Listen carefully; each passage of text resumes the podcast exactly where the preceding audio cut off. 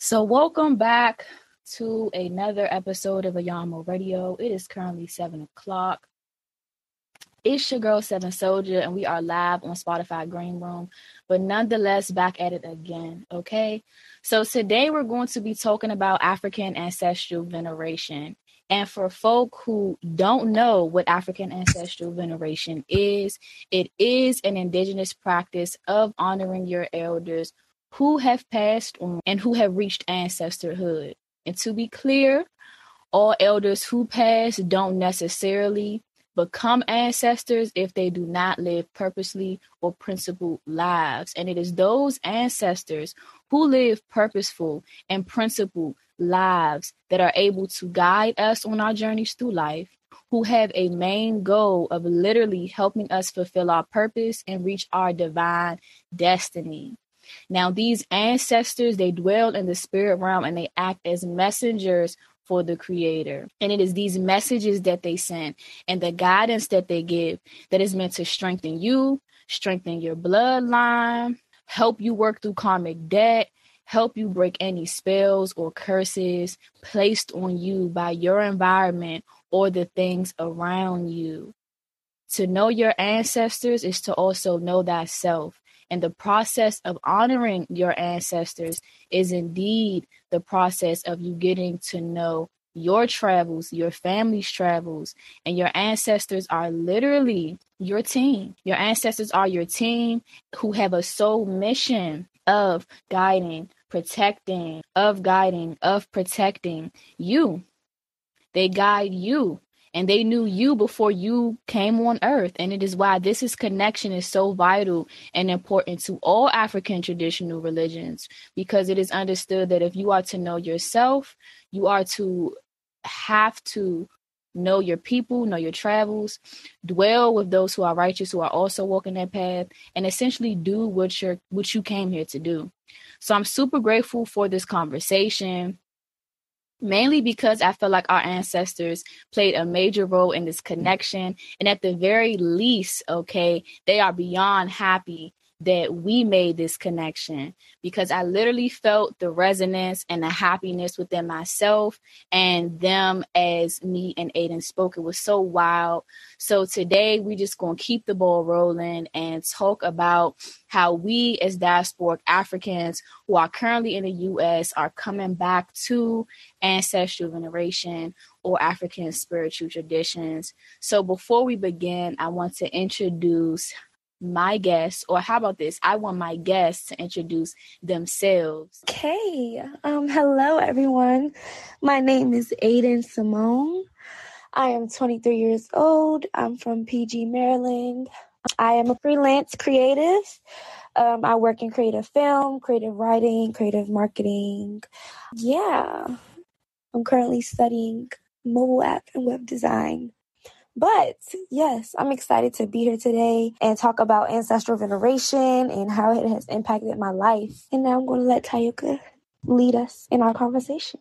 So, for us to begin, I want us to talk about, right, you know, how did you grow up spiritually or religiously, and how did you get introduced to ancestral veneration?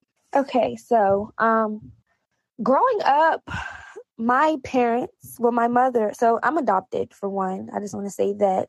Um, my birth mother, she's Ethiopian. She came to America when she was 18. She is Orthodox Christian. Um, my adoptive parents, I was adopted by my aunt and my uncle. So my birth dad's sister, he's she's the one that took me in because my parents are mentally ill. They um are bipolar and schizophrenic.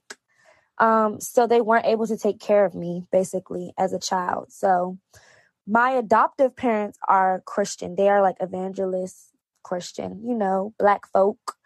They um raised me in the church. Uh I went to, you know, the church by um in Bowie by Six Flags Evangels. Yes, yes I know. A big, big church with the big windows and they had the big plays. Yes.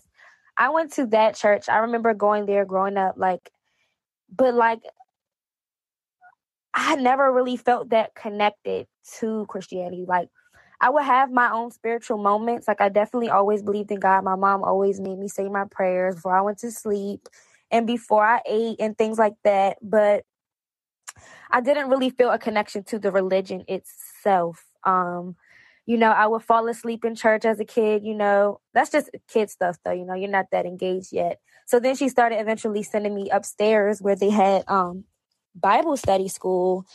And I think I was like I came in late or something like that, but I never felt that comfortable there. Like I just felt like I was get it was like a school, another school. Like I was just given homework assignments about the Bible characters and this and that. And I was just I just still didn't feel a connection. You know, I was told about the, you know, the story of Genesis, Adam and Eve and all that. And I just always had questions. I was always left with questions. And like in that religion, they tell you not to question God and like this is what it is. So, you know, it's kind of like fear based. And I didn't that didn't really sit well with me and I was always still yearning for a stronger spiritual connection.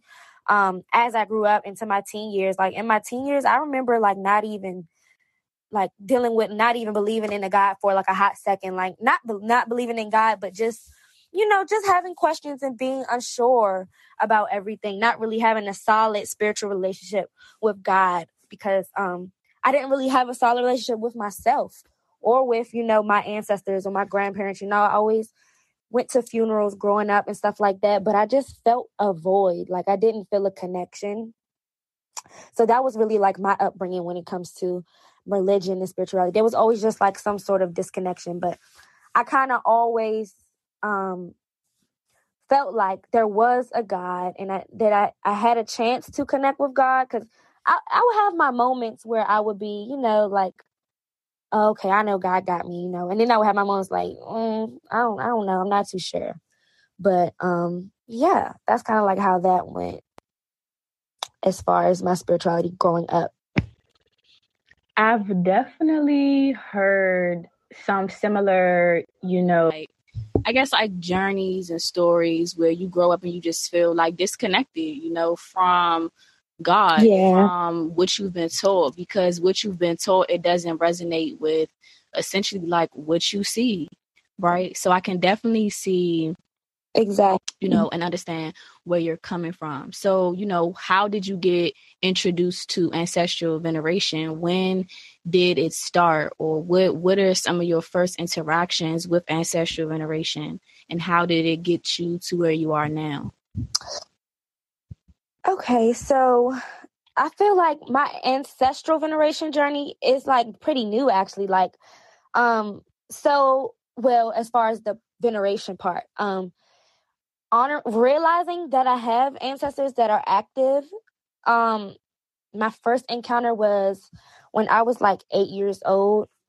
Um my Meemaw passed away and she wasn't even necessarily my blood relative, but she took care of me a lot when I was a baby. She was like my babysitter, daycare. Like I used to, she had a close relationship with um my mom. Her daughter is like really close with my sis, my older sister.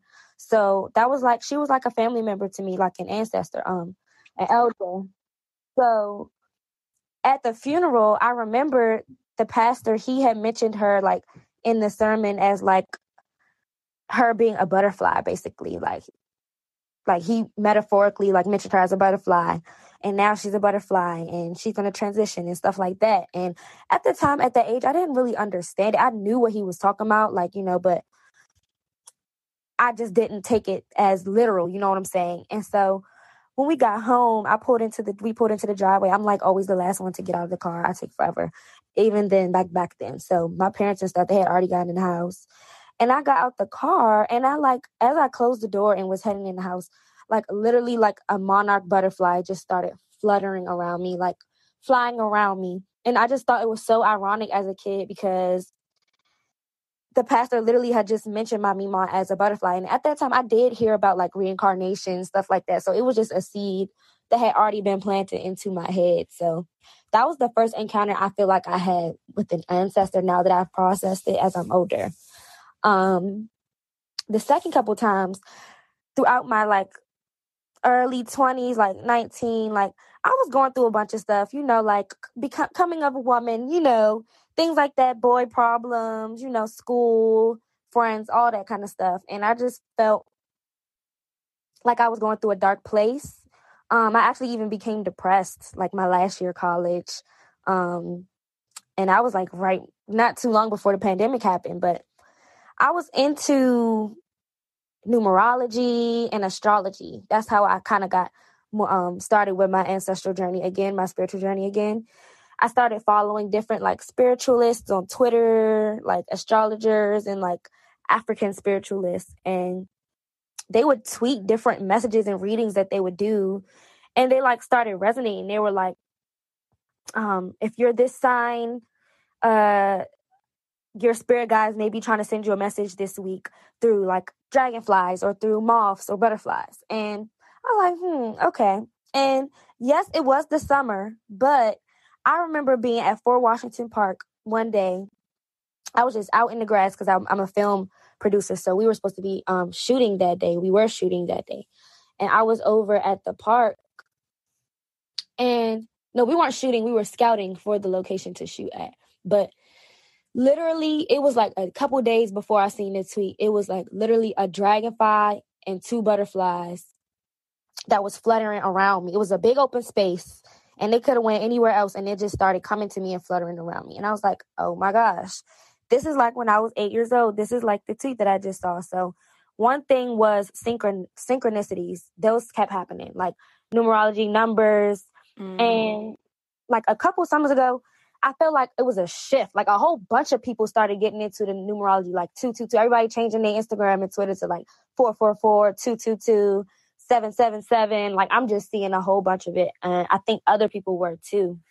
But that was like my peak of when I started to really think, okay, so this stuff is really happening. It's not just all in my head. Like my ancestors are real, my spirits are real. And so I followed this one particular girl on Twitter I for, I meant to find her. I was trying to search her up, but I couldn't find her um, at name because I forgot it. But she is a African um, priestess, and she got divinated. Like she went through the whole process, and she tweets about ancestral veneration and how you should honor your ancestors and how you can set up an altar and things like that. And that's when I really started like searching it up and getting into it. And I was like, wow.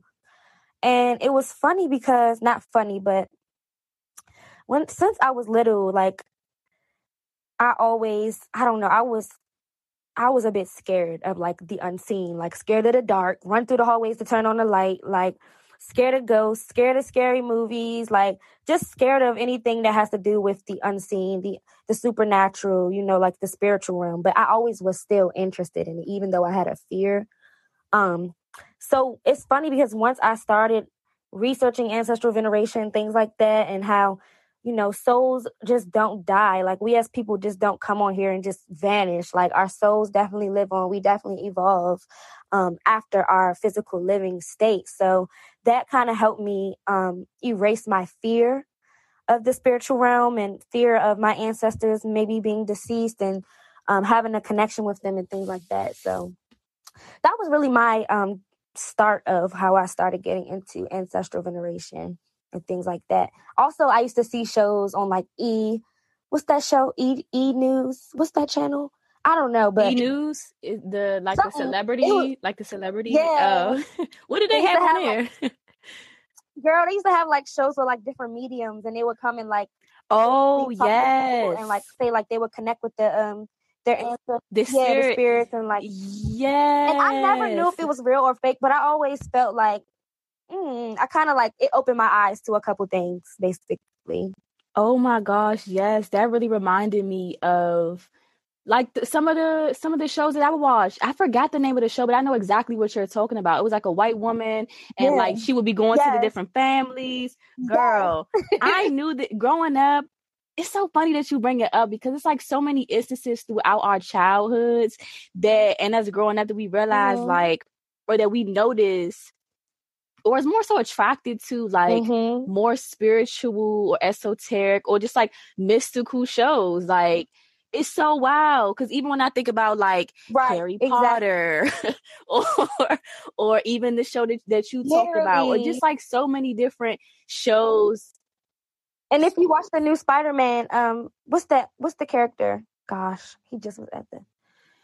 Uh, let me look. I have to look him up real quick. Hold on. yeah, girl, it's so crazy because you begin to notice, you know, throughout your life, like, wow, I low key have always been attracted to like esoteric or mystical studies and and just like just mystical Same. mystical things, regardless of you know where where what culture they may come from you feel me but that that attraction to magic it, it's always been there and i definitely resonate with you on that because i was the same way and i used to watch that show and i definitely felt like it was true because you can see when someone truly feels or has a situation resonate to them or in their life you know like you right. can just tell you know versus someone like mm-hmm. acting or joking and i always felt like the the truth that the woman would speak she she they she, they knew you know so i definitely i definitely remember that show and i definitely love right. that show it was another show that i used to love too called like a uh, ghost whisperer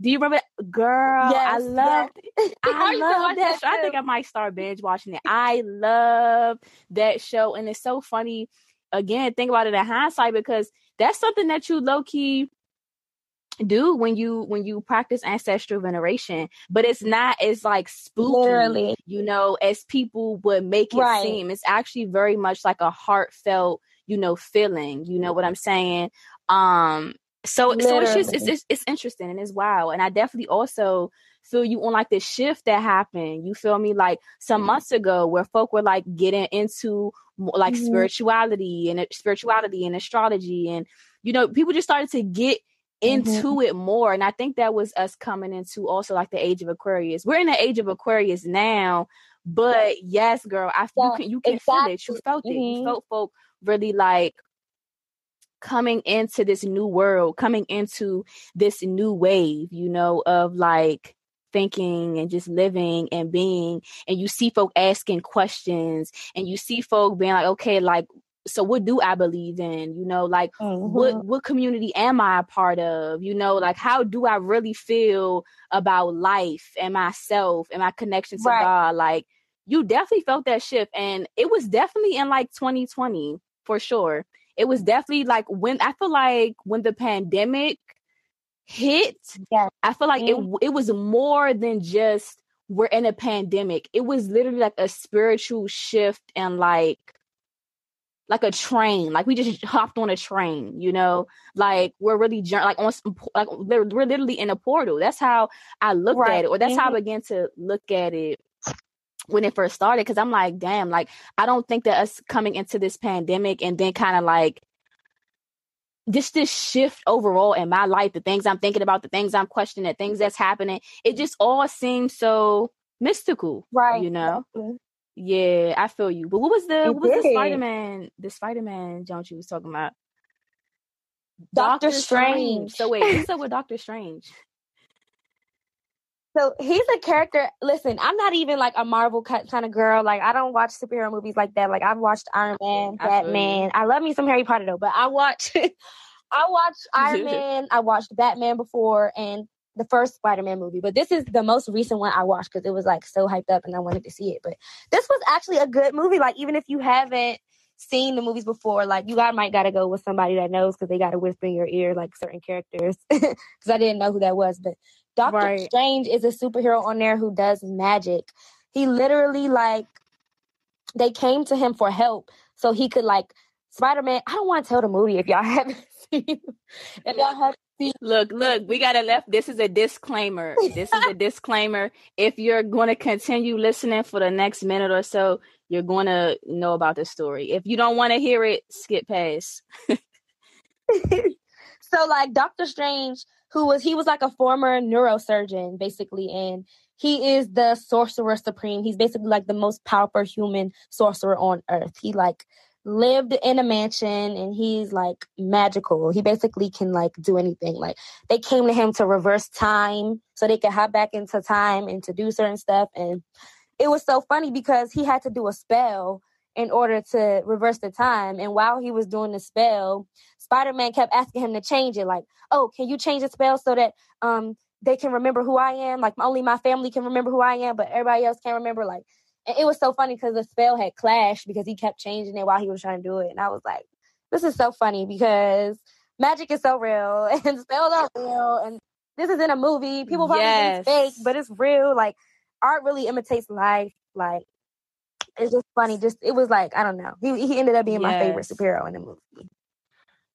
yes. No, it's no, it's real though. Even when we think about like spells and like um just like magic in general, mm-hmm. right? Like mm-hmm. folk have to realize like when you partake some people you you shouldn't how about this you know anything that you do right as a human being is it's, is in like an mm-hmm. act okay it, it is magic okay because you are embodying the creator okay you are powerful within who you are and within your essence so anything that you do can essentially be seen as a spell or a manifestation of some kind right of, of that power you know, but when we get into folk actually Better. practicing, you know, different forms of like magic and like putting spells on people or engaging with stuff like that, that's when folk have to be like, you got to take a step back because you because because it like you said like things backfire and if you don't know what right, you're exactly. doing and you aren't taking your time to you know really learn or if you are doing things just for for petty individual gain because that's essentially what spider-man was doing it it was more so for mm-hmm.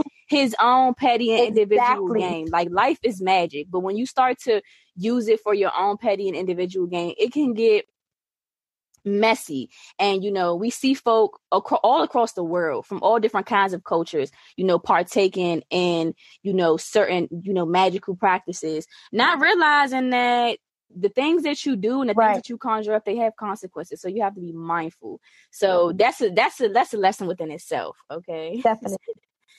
Yep. And on my spiritual journey with like ancestral veneration i had to learn like your ancestors are not your genies. They are not your fairy godmothers. They are not okay. there for your for your only for your servitude. Like they are there for you to work together in order to help your lineage, help the people around you, help yourself. Like you don't you don't just go to your altar, oh I want I want a million dollars because I want a million dollars and I want a Louis Vuitton and I want this. Ancestors help me. No, like you have to work on yourself. They, they'll help you. Yes. They'll help you so that you can figure out what you need to do in order to work to gain to get that million dollars. They might place people in your life that open doors and opportunities for you in order to get that million dollars, but they're not your genie, okay? Like it's not it's not given that's not how it works exactly and it's it's true and i'm glad that you said that because i think that you know folk even when they think about spirituality in general right it's mm-hmm. this conversation or even like african spiritual traditions or like african traditional religions right. sometimes folk go into researching it with this need for petty gain, you know, and, and it's these individualistic right. goals and intentions, and it can backfire you know and, and it and it, it can backfire because at the end of the day that's not what your ancestors are there for. You feel me? Now if you want to engage in those kind of, of kinds of practices again like you know you you be mindful because that is real but when it comes to ancestral veneration right your ancestors are not genies and they can show you and guide you the way but that doesn't mean that you know you can't or you're you're not going to have to do work. And this mm-hmm. work isn't isn't it isn't easy work right. right? You know it, it is a process of you you know engaging in shadow work. It's exactly. a process of you looking at yourself. It's a process of you looking at your family. It's a process of you you know realizing who you are, actualizing your gifts, right? Being honest about, you know, where you're going or what you want out of life, actually making you question shit. You may say, Oh, I want a million dollars, I want to be a millionaire. And your ancestors may come to you and be like, Baby, you're not meant to be a millionaire. That's not your path. You're actually meant to do X, Y, and Z. And they may not blatantly tell you that, right. but they may put somebody in your path that if you are, right, is meant to teach you about financial literacy or teach you about ways that you can get into your craft and make this amount of money and become stable. Or it can be you can be someone that teaches you about something that you've always wanted to learn more about and that leads you down a path that you never would have thought of. Right. But it's like, like you said, you know, we really have to understand that our right. ancestors are not genies in a bottle. That's not how we have to look at them. They're literally a team. They're literally our family. And just like your sister or your grandma or your aunt, if they were living, they'll say, baby, that person ain't good for you. Or baby, you shouldn't be doing that. Right. Wait, hold, hold up, wait. You should think about where you need to go. Wait, do you know if that mm-hmm. job is mm-hmm. really for you? How do you really feel about this job and this career? Like it's no different.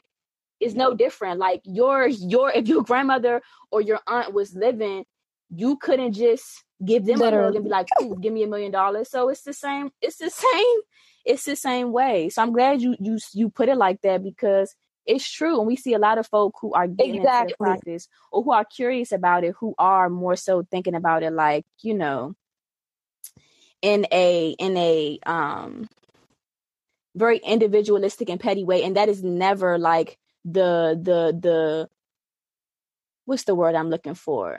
The roots or like the philosophy of African spiritual traditions. Majority of the traditions and at the root of our philosophies, African spiritual philosophies, is you know the collective. You feel is harmony, justice, peace, right, and understanding yourself in connection to the collective, not just you, right? So to get into like the next part of our conversation, um, how has ancestral veneration since practicing it, how has it, you know, changed your life? How has it changed you? um, okay, well, I feel like since practicing ancestral veneration, um, I have become so much more grounded um within myself. I have done so much shadow work.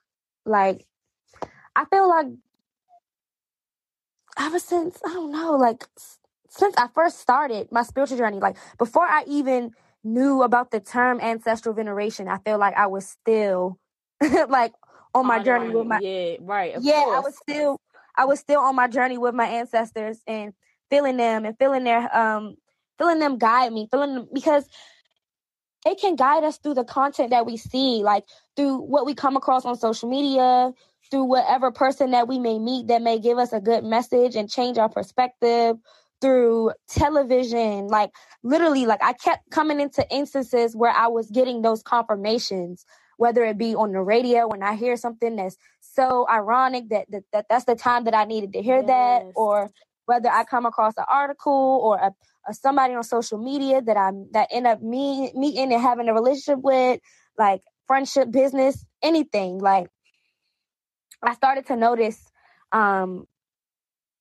my manifestations coming through. Like literally, once I like, if I needed to, if I stayed in a toxic relationship or I allowed myself to, you know, uh, I neglected my feelings or my peace or my needs, and I finally found the courage to leave that, I, I would notice literally blessings coming in my life. Like it sounds so stereotypical or so cliche, but literally, like once I free up space from someone or something that was holding me back, literally like my manifestations will come in. Like, and once I practice the art of manifestation, which right. is, you know, of course, having faith, praying on it, um, writing down my plans, writing down my affirmations, um, and then actually putting forth the effort and um, the action towards what I wanted, it, it seemed like it came so easily. So I feel like it wasn't just a, oh God, please, I want this.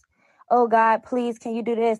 It was a mixture of all of that. Like I literally like I remember when I was in school in college right before I had went through my whole little depression and then pandemic happened and I never went back. Um literally I had a class.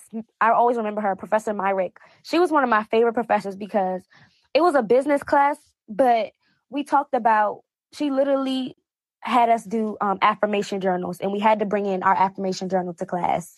And she literally told us to write down what we want to manifest, but like in the sense of it already being here. So like, I'm grateful for this. I'm grateful for that. Or I, so my manifestation was I wanted to start my own beauty organization at school. And so I will write in my journal, I am grateful for having being able to start my own organization. I'm grateful for this, this, this. And we literally wrote that down like every day. And what that did was like basically plant the seed in my head to make that come true. I literally figured out the steps of what it took. I submitted my application and then I let it go. I was like at first anticipating it, like waiting for my school um, feedback on whether or not our organization got um, approved. And literally eight months went by. Like after that first two months, I was like, you know what? If if it comes, if I get it, I get it. If I don't, I don't. My intention was put out there. My effort was put out there. And literally in eight months, I got an email saying like your student organization has been approved. You have like Love Yours is real, and it's called Love Yours. And basically, it was an organization to get all the girls and guys or whoever on campus who was into the beauty segment. Like if you did hair, nails, lashes, if you sold cosmetics, if you did anything regarding beauty or self care.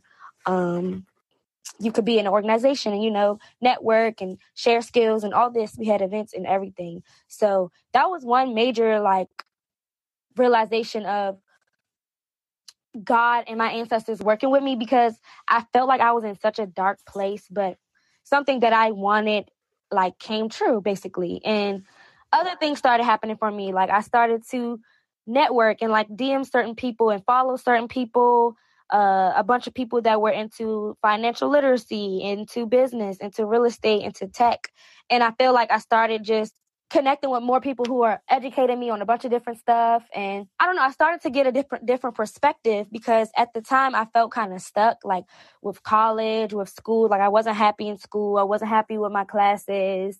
I felt like I was spending a whole bunch of money going into debt not knowing what I wanted to do but during that time, I kept meeting people that was confirming, like, I can take a different path. I don't have to take, you know, the traditional route. I can still be successful. I can pursue my passions. And all while going through it, all while going through like bumpy relationships and, you know, bumpy relationships with my parents and everything, I was still getting that self confirmation while also still doing shadow work. Like it was not pretty, trust me. Like I used to have nightmares about certain people and situations and just going through the like going through that dark space. Like I felt alone, you know, like you don't really want to tell everyone. Of course, some of your closest friends know like what you go through, but you don't really want to always talk about it all the time. And sometimes you don't even, you're not even able to. So I definitely cried a lot. That's like a very spiritual thing for me. Like crying, oh my God, that like that release of energy is really something like I used to like think of my showers as like a spiritual thing. And they are actually now. Like I would literally go in and play music and like purposely cry just so I could like let certain emotions out because I literally couldn't even function, like go to class, like without thinking about certain things or like feeling depressed, you know, like I just felt down. Like I couldn't even focus or have the energy towards what I wanted to do. I just felt like I was just at school, just wasting a bunch of money, just wasting my life away. But once I started praying, like praying that my my emotions were regulated, praying that I could just heal day by day, praying for like things to heal me, such as music, you know, videos. I remember I was so down. I started Googling like how to not be sad and shit like that. Like that is hilarious right now. But once I really started doing that and like expressing to my God and whoever, like I was just like anybody, somebody, ancestors, angels, somebody, like I need help because people can't help me right now. Like I don't even feel strong enough to go to like a therapist, my school therapist. Like it was just a lot. So I feel like developing, doing that shadow work and developing that spiritual relationship with myself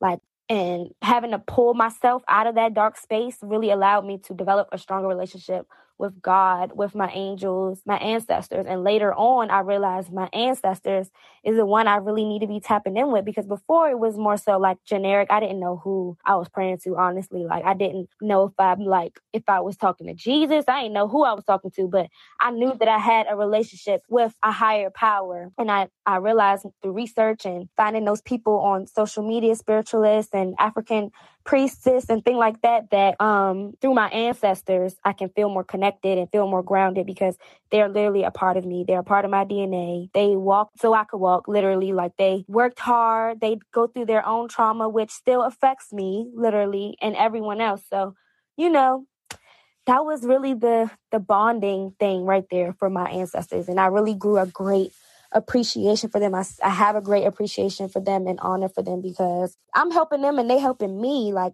I'll even go in the shower when I rub Epsom salt on my body. Like I close my eyes and I breathe as if as if I'm my grandma. I wash my feet as if I'm my grandma because I know she didn't like. They were like a little poor, like back in the day. Like they didn't have running hot water. They didn't have you know showers. So I just venerate them like that. You know, I think about them daily in my actions and my choices.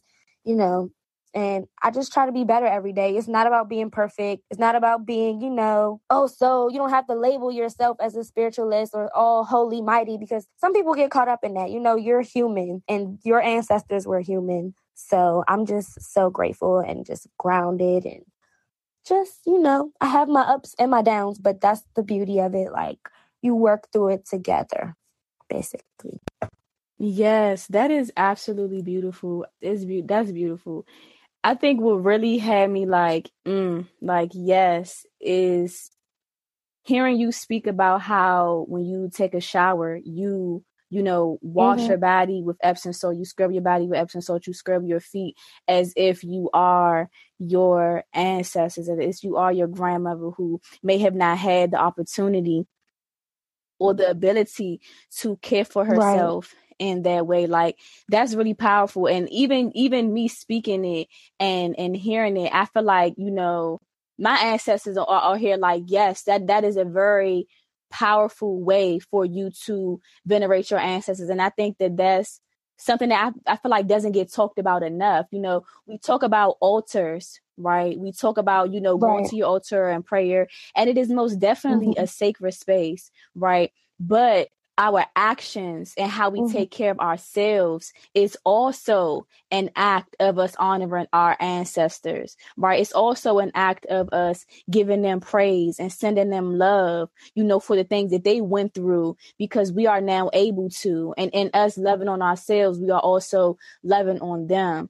And that's that's absolutely beautiful. It really is. And I feel like that speaks to what this practice really is, you know, about it's about us truly like loving ourselves and lifting ourselves up because our ancestors, right. our spirits, and our guides want us to walk with our heads high, and they want us to to feel proud of who we are, to to feel grounded in who we are, and not only that, they want us to know, you feel me, ourselves and feel a sense of pride in who we are and confidence. You know, they want us to value ourselves and us valuing ourselves, we value them. Right? You know, like that's important. If we don't value ourselves or value our life, then that means that we didn't value their work or their lives or the things that they did to get us here. You feel me? So the best thing that we could do even if you don't have a space to have an altar, is to honor yourself and to engage in, in that beautiful practice it's it's those actions and forms of practice that really call us home, you know. And we think that you know, being called home and being called to African ancestral practices right. is us. Sometimes, right, is us joining a particular African spiritual tradition, right, or going to a particular house. And if that is a part of your path, then of course it's going to come. But I feel like that true work and that true love that and that true support that we all seek starts with us building that spiritual relationship with ourselves and knowing that in us doing that work on ourselves, we are also doing work with our ancestors. And you doing shadow work on yourself, you're also uncovering things that were passed down to you right ideas that were passed down to you that may not have been true to who you to who you are and who you're becoming yeah. and who they were these pains that we sometimes feel they they aren't always our own right? You know, I, I, remember one time when I was in school because it's so interesting because when I was in college, I also I mm-hmm. went through a lot in college. Some people like, oh, college was the best four years of my life. I was in college like, baby, I know this ain't it. I was like, I know this is not it. And I definitely feel you as well on feeling like you were alone. Same. You couldn't talk to people about what you were going through, like crying a lot and just like going through so much mentally and spiritually and i think that it's also important to mm-hmm. note that in you know indigenous traditions you know our mental health and our spiritual health they were intertwined. You know, when you when you were going through something mentally, nine times out of ten it had a deep connection to what you were going through spiritually so i find it interesting right. that you know in you going through a, a, dep- a depression and a depressive stage in your life it was you you know crying being in connection with your ancestors and prayer and showers right that helped you you know reconcile that because these are also, you know, African spiritual practices. You crying, people may not look at that as being like, girl, that's just crying. You know, our people because of, you know, trauma and from enslavement, from from colonialism, from the Western world has taught us right. like, oh, crying is a sign of weakness or you're crazy if you cry so much, all of these ridiculous things. But you know, to cry is actually a form of reconciliation. In African spiritual traditions, to cry is a form right. of cleansing because th- that is water. Water is sacred. You feel me? The, to to be that's why even in, in even in Christian traditions, right, especially in um African Christian traditions, um, we see right. baptism being so important because we recognize from our travels that water was a form of you know you blessing yourself right you cleansing yourself so to cry is the same process right? So like girl, I feel you on every day being like, I'm going to cry this out. And I'm actually going to cry this out Literally. in the shower so we can do a double cleanse. Yes. Stop playing. Yeah, okay.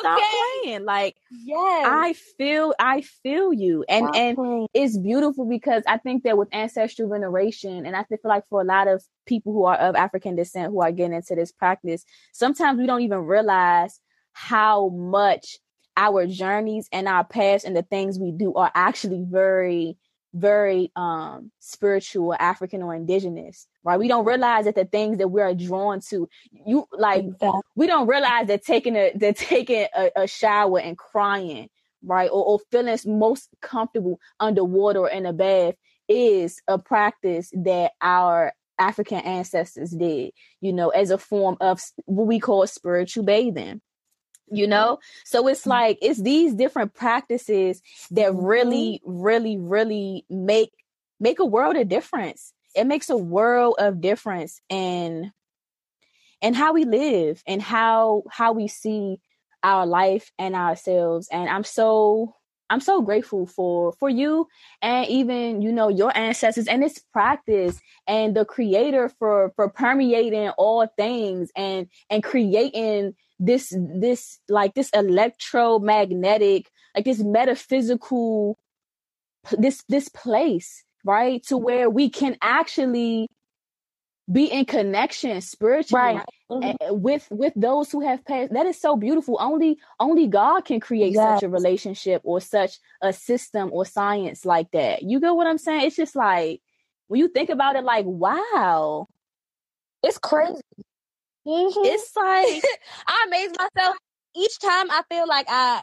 It's so funny because it's some. I've had so many instances since I've been, you know, doing this to where I felt like I literally got a message instantly, like from my ancestors or from God or from my spirit team. Like it's it's crazy. Like it's not. I, that, I feel like that's the only word I can say right now because no, I understand. Like, I completely understand. Unexplainable. Like when you have that moment, like I can't let me see. What's the moment? One of my most recent moments.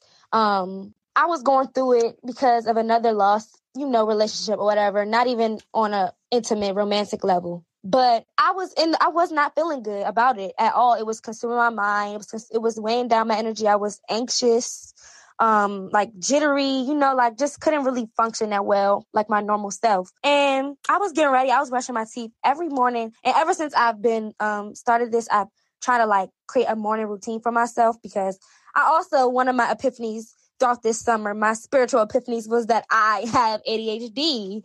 You know, that's one of the also things that I was struggling with that I felt like crippled me throughout my life and a lot of things I didn't realize that it was. Um, so once I I forgot where I was going with that. Wow, once I brought up the ADHD, that's so ADHD of me. Wow. I'm cracking up. You're funny, girl. It is okay, okay, because at the end of the day, who we are and how we function, girl. Listen, it it it is different. We're all different, and I think that we be looking at our human differences as being like, oh, it's something wrong with me girl, I completely understand. But yeah, yeah you said like you you were talking about how you amaze yourself and how like sometimes see oh, how I came back. See? okay. So yes, so basically, um, I was getting ready and a song came on that that spoke to me because I, I realized that when I get ready, I need to play music. I need something to stimulate me so that I can move forward within my day. Because if I don't, social media will grab my attention. That's why I had to delete Instagram and Twitter. I, I don't downloaded Instagram again so I could um, promote this. And also, I wanted to just get back on Instagram, but I deleted it for like a couple weeks because I realized it was it was causing some stagnation within my routine. So when I wake up, I play music, and once I play songs, um, they help. They help me, like they help stimulate me. And so when I was down bad, getting ready, it, I played a song, and it resonated with it resonated with me, and I was like, "Oh wow!" And I started crying. My crybaby self started crying, and not boohooing, of course, but like you know, a tear shed, and it was so funny because the next song that played song, you know how Apple plays some songs you don't have on your thing already? It was this right. song called Saltwater. And mm. the hmm. girl on the cover literally had fat glittery tears falling down her face. And I looked at the I looked at the lyrics and it basically was like, My tears come falling. Basically like and I was like, wow, because I had just found out that salt water is actually very cleansing. Um, that's why I started using Epsom salt in my showers. Yes. And I found out that some even some holy water is made just salt water that's been prayed over. Like yes. I had realized, wow, like this is just like a comforting sign from my guides, like telling me basically it was it was a comforting moment. Like I felt like, okay, it's okay, like everything's gonna be okay, basically. Like things like that, like moments like that, caused me to really re- like see like, okay, I'm really not alone in this. Like whether my family member tells me, whether I see it on Twitter or through a song or through anything, like it's really those moments that make me appreciate and show even much more gratitude for my ancestors, for God, you know, that there is a metaphysical, you know, this is a metaphysical place and these commun like communication is it ain't just in the 3D, baby. Like no, yes. we get dreams, we get messages through, you know, through whatever medium we have, whether it be through your phone, through tarot cards, through TV, through another person. Like yes. There's always yeah, they're always communicating to me. So that's why I'm so grateful and sometimes people think I'm crazy. I might tell somebody that's not really into what I'm into, and they're like, "Okay, girl, like, right, like, sure, message. yeah, you got a message from God, okay." And it's right. so funny because I literally used to be the same way when like Christian folk would be like, "Yes, God came to me last night in a dream, or God came to me." I used to be like, "Lady, you are straight up lying. That God ain't say nothing to you, okay? You ain't hear nobody say, because I don't hear nobody." Mm. So it was mm. kind of like I felt a doubt. I felt I doubted her because I doubted myself. Like I doubted mm. that spiritual relationship with God because I didn't hear no, I didn't get no messages. I felt like I wasn't getting any messages, so I felt like she was lying. But that's how I realized a lot of people can feel when they hear me speak about it with so much conviction, and they hear me say like, "Oh, I had a dream," or "I had a premonition about something," or "I got a message," "I got intuition." So I'm just grateful that my ever since I've been building this bond that my spiritual gifts have strengthened and I'm just trying to use them to the best of my ability to be honest. Okay.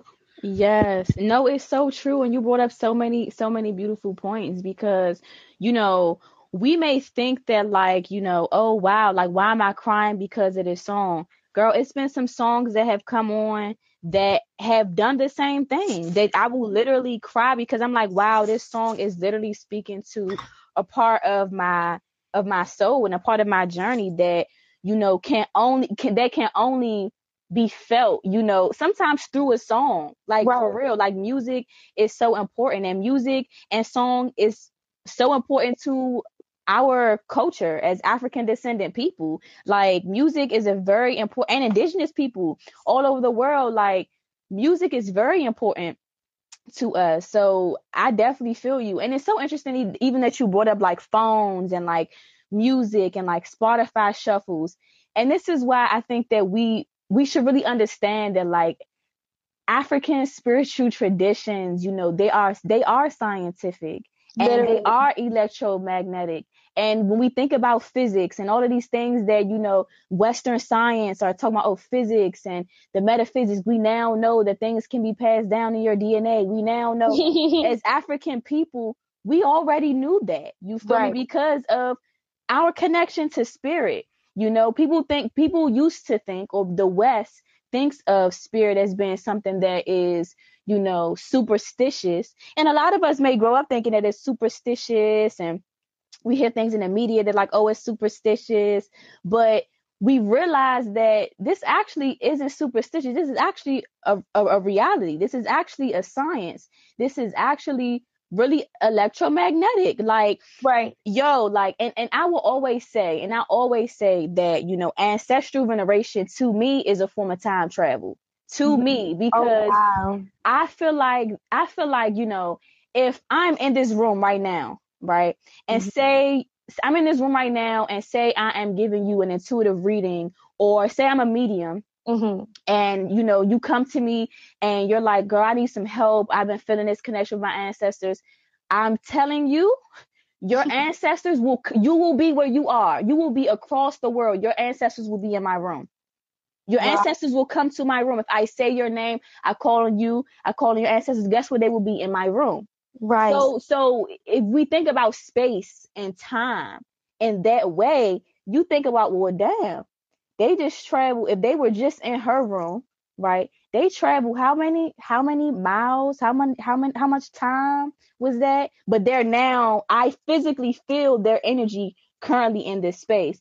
To me, that is a form of of time traveling. And I think that you know, to think about it like that is to recognize and understand even like the science and the electromagnetic and the metaphysical, you know, just the scientific part of our traditions.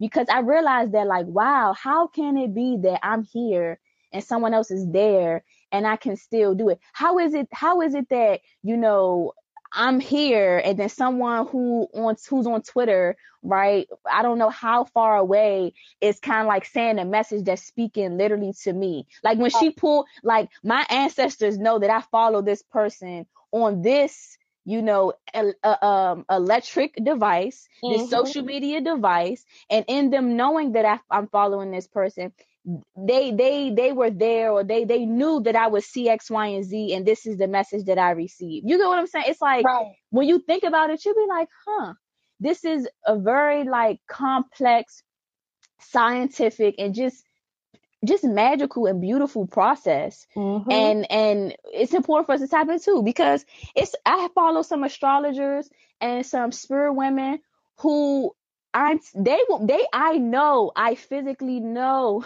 like I know that they are picking up on my energy because Literally. I am a part of essentially like their collective. When you tap into us, we all have frequencies. So when you tap into a certain frequency, right, you're able to you're able to get signals and that person vice versa, you know? Like I feel like it's it's really real. Like that's it's how so real. yes. Girl, how, I was watching a reading. I was mm-hmm. watching a reading it's this girl I always watch. I love her because she like really always. I feel like she always taps into what I relate with, and of course, we're all people and we all go through similar things, so she can tap into what they relate to as well. But when I tell you, she said I'm picking up on the name Simone and Courtney. I'm like, bro, that's my middle name and that's my sister's name. Like, what? That's like, wild. And then she was she was picked like she was literally explaining my entire situation, and I was like, wow, this shit is not fake. This shit cannot be fake this shit is more real than some of the stuff I done read. Okay, like I really feel it. It's all real. Seriously, it really is. And it's funny you know? that you mentioned time travel because it's. I was literally just thinking about this the other day.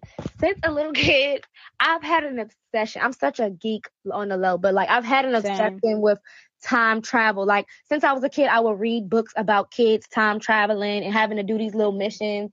Back in the day, I'm obsessed with like I don't know. Like I always felt like I wanted time travel back, like into different situ, like different, you know, times and things like that. And I don't know if that's because I like like history and I like to know about my history and other histories and things like that. But I just feel like it's all connected. And yes. I've always, that's like, it's this show on Netflix called Dark. You should watch it. Oh, I'm gonna definitely tap in because I love.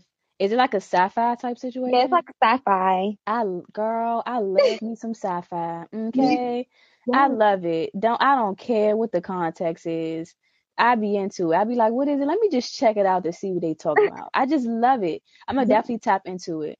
But no, you're right. You're you're right. You know what I'm saying? And I feel you because, you know, it's real it's so real um and it's important that we tap into that and in us tapping into our ancestors again we are time traveling and us following the guidance in us if you want to ask like okay where what what practices did my did you all practice like what like any like any questions that you have you can literally like ask it and it'll come you mm-hmm. feel me mm-hmm. to you in different ways you know what i'm saying like it's so important and nothing is a coincidence you right. know nothing is a coincidence it seems oh this is ironic or this is it, it everything happens. People say it and it's so cliche. Yeah it sounds cliche but when you when you have when you're tapped into a certain context it becomes real. Like everything does happen for a reason. You feel me? If mm-hmm. you really pay attention you know to the signs to. you have to pay attention.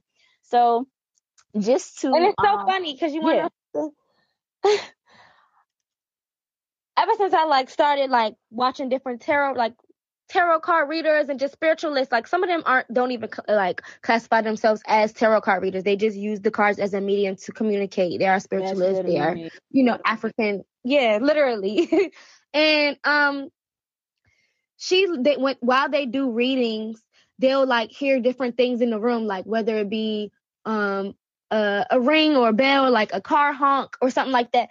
That that has influenced me to pick up on, on my surroundings. Like just my ears have opened so much. Like when I was in a grocery store and I walk past and I'm I'm not even trying to focus on someone's conversation and what someone says jumps out and I hear it and I'm like, oh snap, that was a message. Like literally the the lady said everything happens for a reason while I was walking by. And I'm like, message, like literally. did you hear what that was spirit? Okay, because literally yes. me and my friend, when we was in the grocery store, we was talking about one of our situations. And the lady while we was walking by, she was talking to her daughter or whoever she was talking to. And she said everything happens for a reason as soon as we was walking by. And I was like, wow, spirit is always communicating. Like I was just like, wow, that's another moment. Yes, you just have to listen. When you when you take the time to listen, you you'll really be able to to hear and receive so many messages like it's it's it's real and it's it's only about you taking that time to listen just how you said when you would hear like different christian folk they're like oh god came to me in a dream last night or i had this dream or i had this message you like lady, you ain't hear nothing, right? And then you mm-hmm. think about it now, like, wow, maybe she could have, because it's it's moments now that I'm hearing things and I'm getting messages from the creator that I didn't hear before that I'm hearing now. And it's like, you know, it's it's all about you listening and being open because you know a lot of folk don't take the time to be still. And when you take the time to be still, open yourself up to listening and open yourself up to be guided, so much everything becomes you know a message you feel me and it's and it's mm-hmm. important to pay attention because we live in a world that seeks to distract us oh wow in all ways shapes or form you know and we don't we may not think of it as being that serious but it's that serious so being able to listen and being able to pay attention is major and it's key so i definitely i definitely feel that um i definitely feel that and just to just to keep the conversation going. You know, I, I, I had a couple questions, even thinking about like shadow work. Do you feel like you can practice African ancestral veneration and not do shadow work? Uh uh-uh. uh it's it's not possible. Like that's shadow. It, I feel like it won't it won't feel you won't. I feel like if you don't do the shadow work, you're not going to be able to even have certain connections because. Mm-hmm literally how can you work with your ancestors if you haven't worked with yourself like mm. how can you mm. how can you focus on another relationship when you haven't focused on a relationship with yourself that's like with anything they say you can't even get into your your partnership with another person romantic or uh platonic is not going to be the best if you haven't worked on a relationship with yourself so i just feel like that comes with any relationship regarding living people or your deceased ancestors um we should always be working to heal our traumas And like you said, our ancestors live within us, so we share certain traumas. So by addressing those traumas and working on it through ourselves, we're working on it through with them. So yeah, I just feel like you cannot you cannot sweep stuff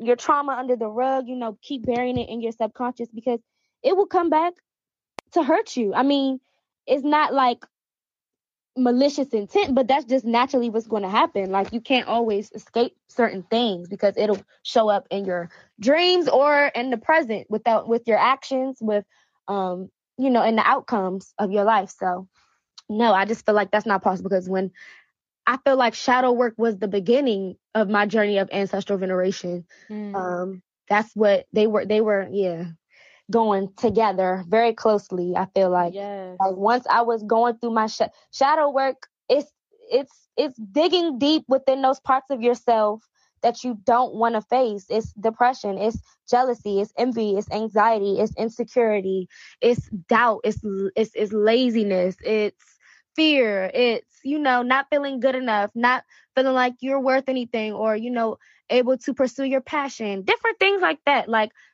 all of that is what you have to work on within shadow work so that you can uplift yourself and able to uplift your ancestors and work together to uplift your future generations and bloodline and your even your past generation. For those people in your in your past who have deceased your ancestors who weren't able to do the shadow work who weren't able to you know have the emotional strength to focus on themselves they probably had to focus on surviving in the living present you know they probably didn't even have the time to focus on how to get out of the you know of doubt, fear, depression, and anger and mm-hmm. stuff like mm-hmm. that. So now that we maybe have, you know, the basic survival, we have shelter, we have running water, we have things like that, we're able to, you know, put the phone down, put the distractions away, the Netflix, the social media, so that we can tend to ourselves and meditate and, you know, get to the root of our issues, our childhood traumas. What are those things? Like, that's what I did. I literally started journaling. Like, I noticed that when I was younger, my mom would in, um, influence me to journal and read. I loved reading because of her. Like she would help me read. She would read stories to me.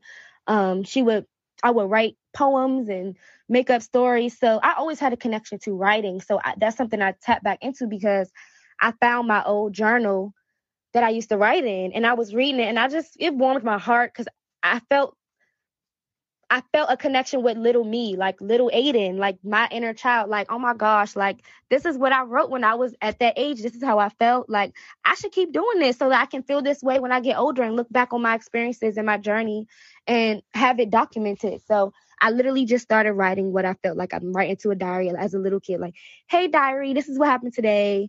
This is how I felt you know and then i would also give gratitude and thank god like thank you god for waking me up thank you god for my family. Thank you for opportunities, you know, manifestations, affirmations. And I noticed that before I can even like write my to do list in my journal or write what I want to get done or goals, I literally have to do my little affirmation, my prayer, like write it down because it's like an extra boost, like an energy boost. I don't know, like it really gets me like pumped. So that is what helped me through my shadow work. Like I would just write down, ask myself certain questions like, how do I feel? Like different adjectives, like negative adjectives, positive ones, like um what do I feel is hindering me from what I'm doing now? When I was younger, how did I feel at certain moments? You know, like how do I feel about my relationship with my mom? What do I think stopped that? You know, like why do I feel like she acts this way? You know, her even figuring out her trauma because you know our parents they have a they have their own traumas as well. You know, so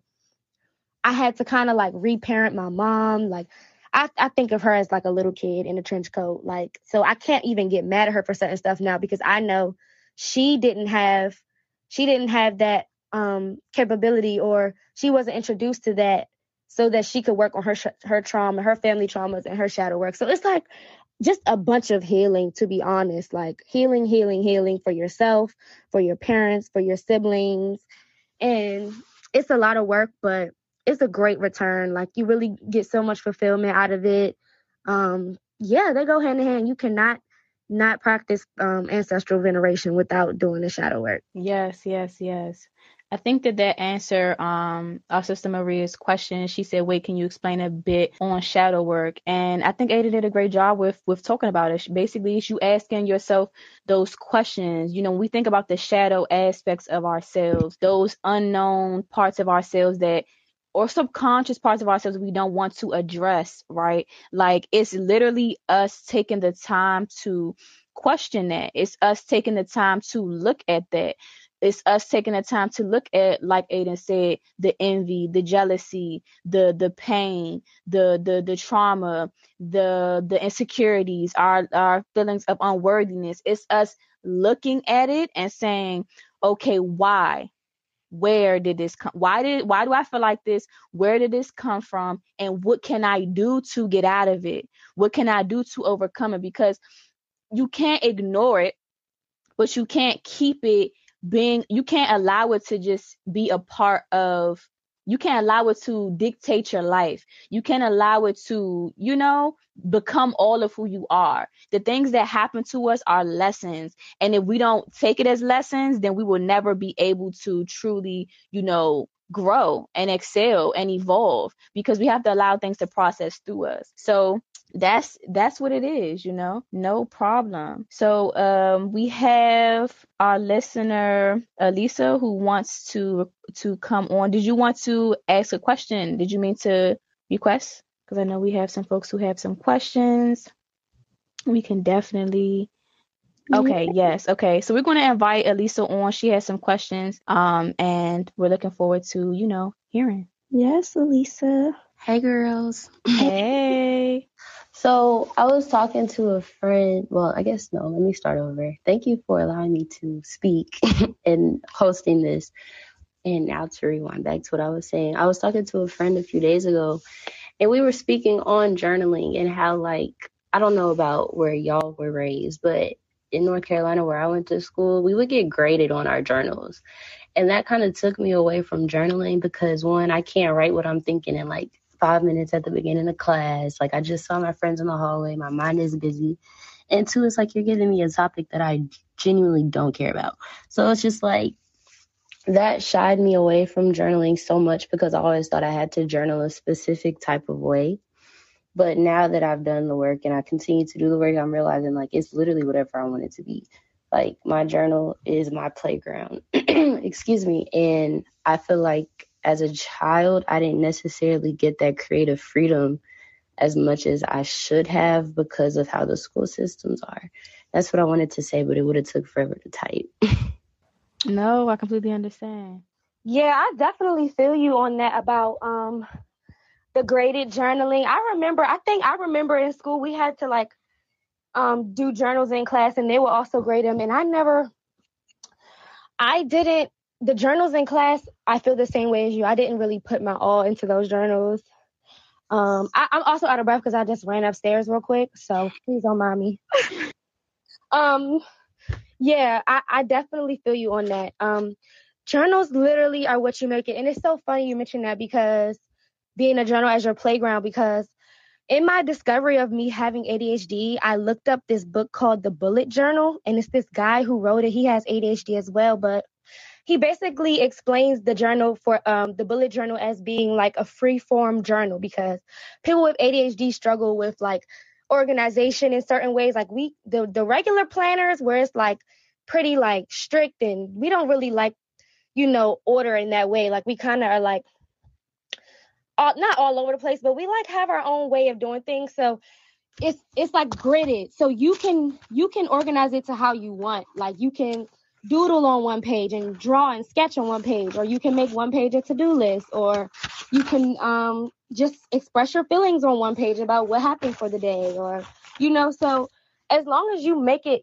your own, it's literally your own spiritual journey, your own self, your journal book. So yeah, you you can kind of like do it how you want and be able to feel more comfortable, you know, expressing yourself and how you feel you can put affirmations, anything, anything that you want in your journal.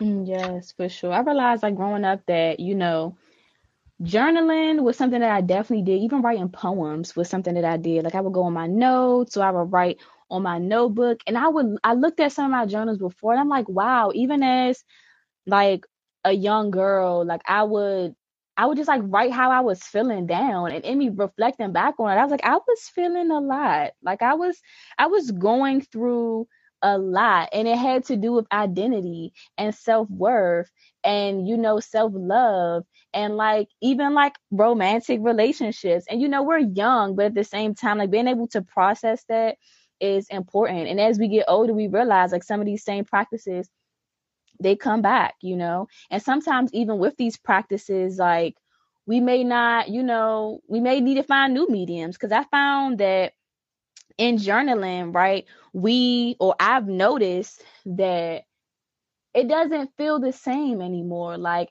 journaling for me, I used to do it so much, and then I find myself like feeling so much that I feel like I don't even have the time to journal almost, if that makes sense. Like I feel I think like just how Elisa, like she felt like her story and what she wanted to share with us, it was too much to just type in the chat. She needed to come on and speak, right? I feel like I'm in a place in my life where it's like I have to find new mediums, and that can be through different things like painting, it could be yoga and movement, it could be breath, it could literally be talking to your ancestors and having a cup of tea. Like it could be, you know, scribbling in your journal. It can be like how Aiden said, like instead of, you know, writing, oh, dear diary, like how we did when we were younger, we're actually going in on our going to our, our bullet journals and we're, you know, just we're drawing maps, right, of where our thoughts are taking us or quotes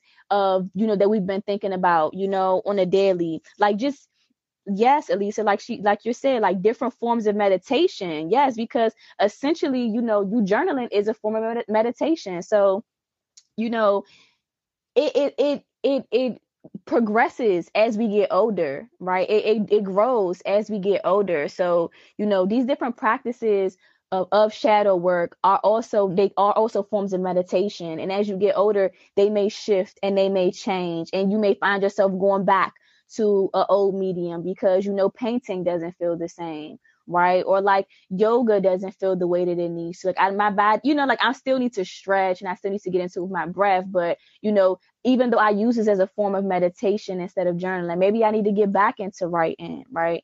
So it's like you know really being in tune with yourself. Like that's what it boils down to and being honest with yourself and figuring out i realize in what ways are you allowing energy to flow through you you know like in what ways are you allowing things to flow through you? Because at the end of the day that is what journaling is about.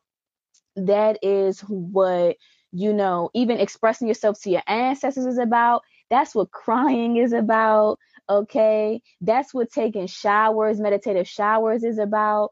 That's what even like you know spiritually bathing smudging it's allowing sometimes, right, depending on how you engage with it, is about allowing things to flow through you. So you finding those new ways, um, they shift and they change, you know. So I definitely, I definitely um, resonate with what y'all are saying, and I realize, you know, that they it's changed for me you know like but i value the ways that journaling does work because it's some things that I, I have to just I have to journal. I feel like I need to take account of this this space in my life. Like even when it comes to dreaming, like I'm realizing like if I don't journal like my day to day or something that ha- that happens to me and I rather speak it out, I'm realizing that I need a dream journal. You know, like I feel like that's something that I need to dedicate time and space to more than you know my day to day. Right. So yeah. It shifts and it changes. It shifts and it changes. I want to get into, you know, our, one of our last questions, right? Or our last couple of questions. But um, a lot of it boils down, a lot of these, the questions and where we're headed is, you know, how did you get over or how are you getting over like other people's perceptions about, you know, your practice of African ancestral, you know, veneration, you know, or like what's some advice that you would give folk who are of the diaspora or folk who are of indigenous ancestry who are tapping like back into, you know, ancestral honoring practices? Okay, so of course, my first people that I had to, not had to, but that I had an encounter with about um, my new practice was my mother, because I still live with my mother. And um, I had set up an altar. Eventually, I set up an altar in the family room, and it's like on top of this tall shelf. It's like the movie shelf. But um, it's so funny because my mom like decorates the fam. Like down here in the family room, there's like Af- different African little sculptures or like mat, like you know, just decorations around the family room. I'm like, oh, this would be the perfect space. so I set up my altar there, and she was like, "What are you doing?" Like, you know, she's originally Christian, and she she actually stopped going to church a long time ago, but she still has a Christian background. So she was kind of like off put a bit when she first saw that I had an altar and that I had candles, and I told her that I was venerating my ancestors and praying with them and um, praying to God and them as well. She was kind of like off put because it felt a little occultish to her. Like, you know, she thought it was, she's like, witchcraft, what's that? Witchcraft. So I had to kind of basically give her the background of what I was doing, little, little history, um, little history session, not, not too lengthy, but I explained it to her. Um, and I let, I let her know that it wasn't anything um, to be afraid of. It wasn't anything demonic. Um, it wasn't anything that she she didn't know to be already be true because you know many religions have altars. Many religions um, uplift their ancestors. I said, Mom, a funeral is a, a ceremony, a ritual ceremony of ancestral venerations. You know, like people go to their grandmother's graves and leave roses and you know pray to their grandma at the grave that's ancestral veneration but this is just another form so that's that's what i let her know and i um let my sisters know as well i didn't go too deep you know at first because i didn't want to overwhelm her um i gave it to her in bits and pieces and she slowly but surely has become accustomed she actually loves what i'm doing now she even like buys me offerings. Like she'll buy candy that she knows my grandma liked because that was her grandma too. So that's so like, sweet. Yeah, it was so adorable. Like she came home every day, like, oh, here's some candies for your um altar because I know Grandma Matt used to like those candies. I'm like, oh, mom, thank you. Like she even bought me my first tarot deck. So her her percep her per, perception has changed so much ever since I have been, you know, educating her about this. Um, so I would just say don't let other people's opinions you know deflect you from your practice because like like we said this is a self spiritual journey this this journey is very you know it's it's about you and your journey with your ancestors and it's about your family as well but don't let their opinions or your friends or anyone else dictate how you feel and how your journey should go because at the end of the day you know it's you got to have faith in your path. So all you can do is either hope they receive you and what you're saying and if they don't want to learn about it that's cool that that's their own spiritual journey but that's what i do. I just i i know what is true to me. I live in my truth you know. My experiences with this practice have been too surreal for anyone else to be able to, to convince me otherwise or deny me of it so because i'm so strong in faith with it that's what kind of helped them realize like, oh, this is kind of like this is it. This is where it's at. I want to I want to alter now. I want to venerate my ancestors. I want to get connected with my roots because that's a problem with a lot of especially like black people. We are disconnected from our roots. You know, or anyone who is indigenous and their parents may have, may have a um, different, you know, religion or Western religion. You know, you may feel just disconnected to your ancestors. So this is something that they all ended up appreciating at the end of the day. Like I've had my friends say, Aiden, it's thanks to you. I started like praying to my ancestors and honoring them and, and now I feel like I, I feel a shift, you know, like I feel a spiritual shift within myself and my life. Like and so I'm just I'm grateful that they were able to receive it like that. So yeah, I'm mm. just Yes, that is so beautiful. And I love it too. Elisa said, I love it. And I love it too because that's what this is about. It's about allowing, you know, folk into like insight into our practices and, and, and creating conversation around, you know, indigenous and African spiritual practices because, you know, there's an intolerance of our practices simply because, you know, it is African, you know, Right. and it is, you know, indigenous. And I think that's why we have to get down to the the the root of what our practices are and allow us to understand our travels and allow us to understand the ways that these practices have influenced the world in the ways that ancestral veneration it actually is all around us. If we look at the dollar bill, that's honestly a form of ancestral veneration they're Mhm. venerating you know like this this society and this system is what? Venerating their ancestors or their forefathers right through the money that they that Right. that that's created for this system. Yeah, exactly. That is a form of ancestral veneration right? So it's that's why you know tapping into your ancestral lineage and like you said understanding what's your grandmother like right? How did your grandmother live her life? How did her mother live her life? How was mm-hmm. your grandfather? Who were the people that are a part of your bloodline right? Understanding going back to in the beginning of the show like in order for you to know your travels and know where you come from and know what you're returning to you have to know yourself and know your ancestry. And that is how you can understand your travels.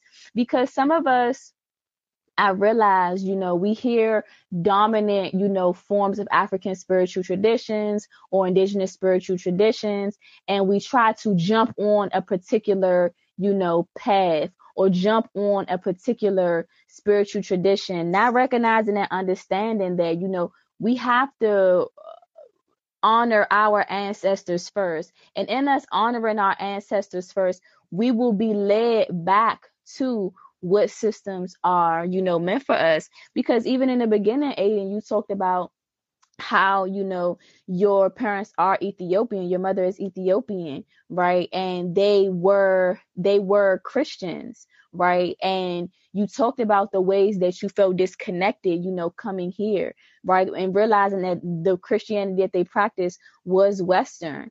And you never know, you may take a trip back to Ethiopia. You may learn more about the ways that Christianity functions in Ethiopia or the African origins of Christianity, right? And, and you may come to a whole different idea. You may be pulled to a whole different tradition, but it's in you recognizing and understanding your ancestry that you are able to trace their lineage back, trace your travels, and really be able to understand yourself on a deeper level.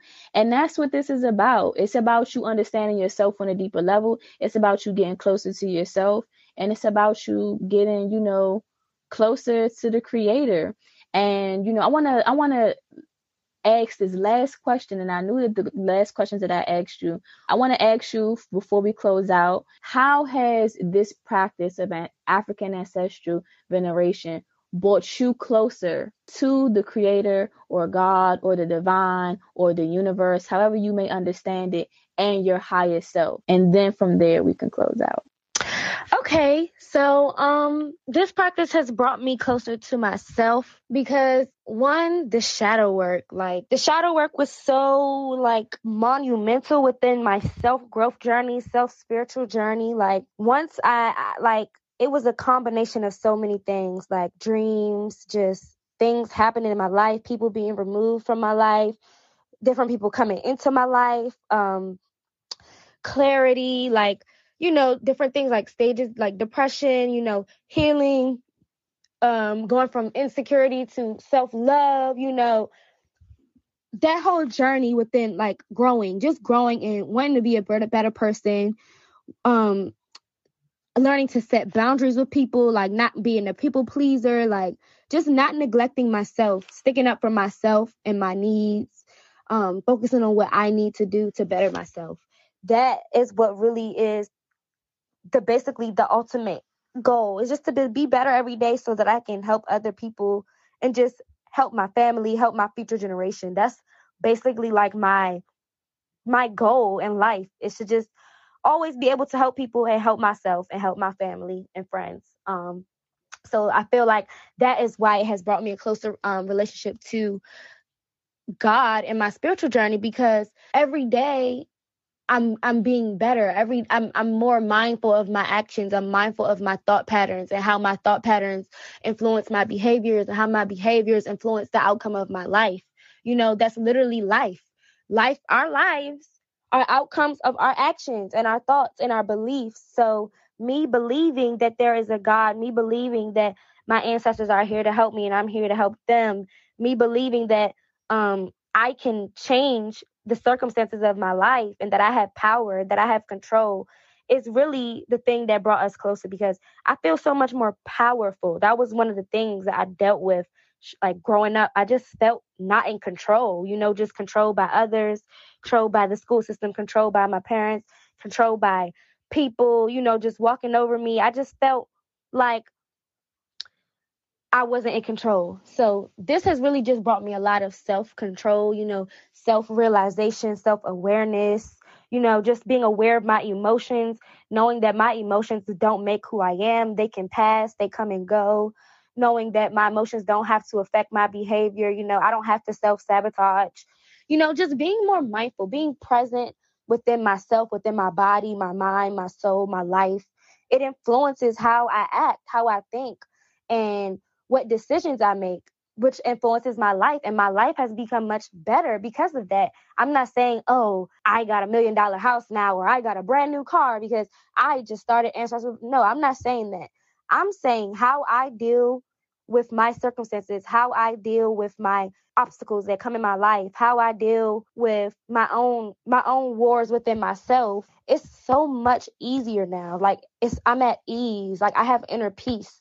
I have inner knowing, I have intuition because I know that I am not alone. I have a support system meta- on the metaphysical realm and on the physical realm. Like it has helped me strengthen relationships with my family, with my friends. I have been able to set boundaries and eliminate those people who don't want the best for me or who might be influencing me in the wrong ways or um I'm not being able to stick up for myself around them. I'm just I'm just more in control. I'm more powerful now. So that's how ancestral veneration has helped me. It has helped me gain my own power back. I'm able to call my energy back and pour into myself. So, yeah, I feel like I'm stronger than ever. Yes, that resonates so, so, so, so, so, so, so, so much. And I'm so grateful for you, like for real, because I definitely feel like that's one of the major, major, major lessons that I learned in this practice as well. It really and truly allow me to call my power back because there was a time in my life where I really would let people walk over me. Mm-hmm. I would let people play with me, joke on me in ways that weren't funny, but actually like disrespectful.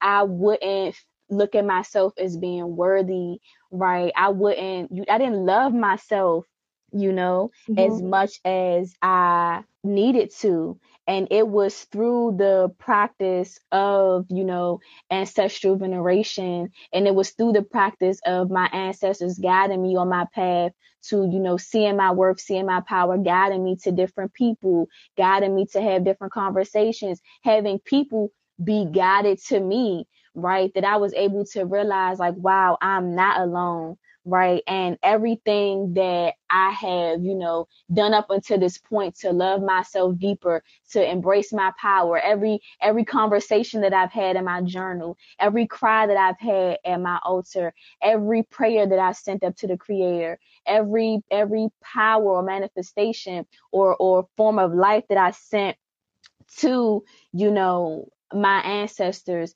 it is indeed helping me on the metaphysical realm and the physical realm. And it is indeed allowing me to be a better person. And it's allowing me to be more principled. It's allowing me to be more, you know, um, moral. It's allowing me to be more clear, more focused, right? Mm-hmm. And it's mm-hmm. allowing me to really like call my power back. And and it has honestly, and I honestly feel that not only has me tapping into ancestral veneration done all of these things, I feel like it has all it does have the capacity to save your life.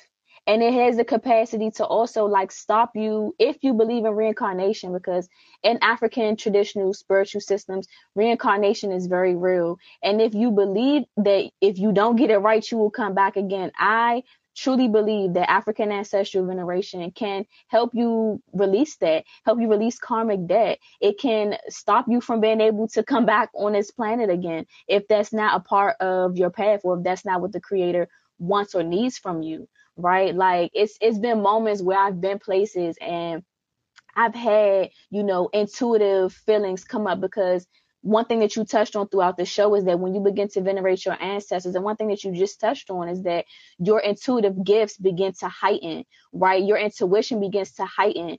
And in you building yourself up and in you doing that working and you letting go, you begin to be more sensitive and, and feel more and see more. Your ancestors can also send you signals that can literally save your life. You may think that you need to go to this party or go down the street to this place or whatever the case may be. And your ancestors may put chills put chills on you or or give you a weary feeling that makes you stop and question like hmm this doesn't this doesn't feel right. I shouldn't go here right? This i don't think that i should be at this place or i think it's time for me to go. I think it's time for me to leave. Like it is it's these signals and it's these it's these energies and it's it is these spirits right who really function from a divine place whose sole purpose again is to guide you to uplift you to send you love and to make sure that you're following your, your divine destiny. It is our ancestors who truly allow us to walk a more righteous path right and a more protected path and a more loving path like i I don't need a romantic relationship to show me what true love is, right? Because I experienced that true love with my ancestors. Literally. sometimes we sometimes we don't sometimes we don't even have relationships in our lives that are around us that show us true love. We may not have a parent to show us true. We might not have a father or a mother or or or to show us true love or aunt. We may not have people in our physical lives that are going to show us true love. But one thing that I realized is that African ancestral veneration showed me true love time and time and time and time again. And I know based on this relationship that no one can come in and treat me any less, any less than what I know that I'm worth, right? And what I know that any less than what I know I need to be treated because my ancestors they treat me with love they treat me with care they treat me with compassion. They they push me to recognize my power. They believe in me. They guide me. They show you know like there's no way i can ever accept any less you know because my ancestors have showed me who i am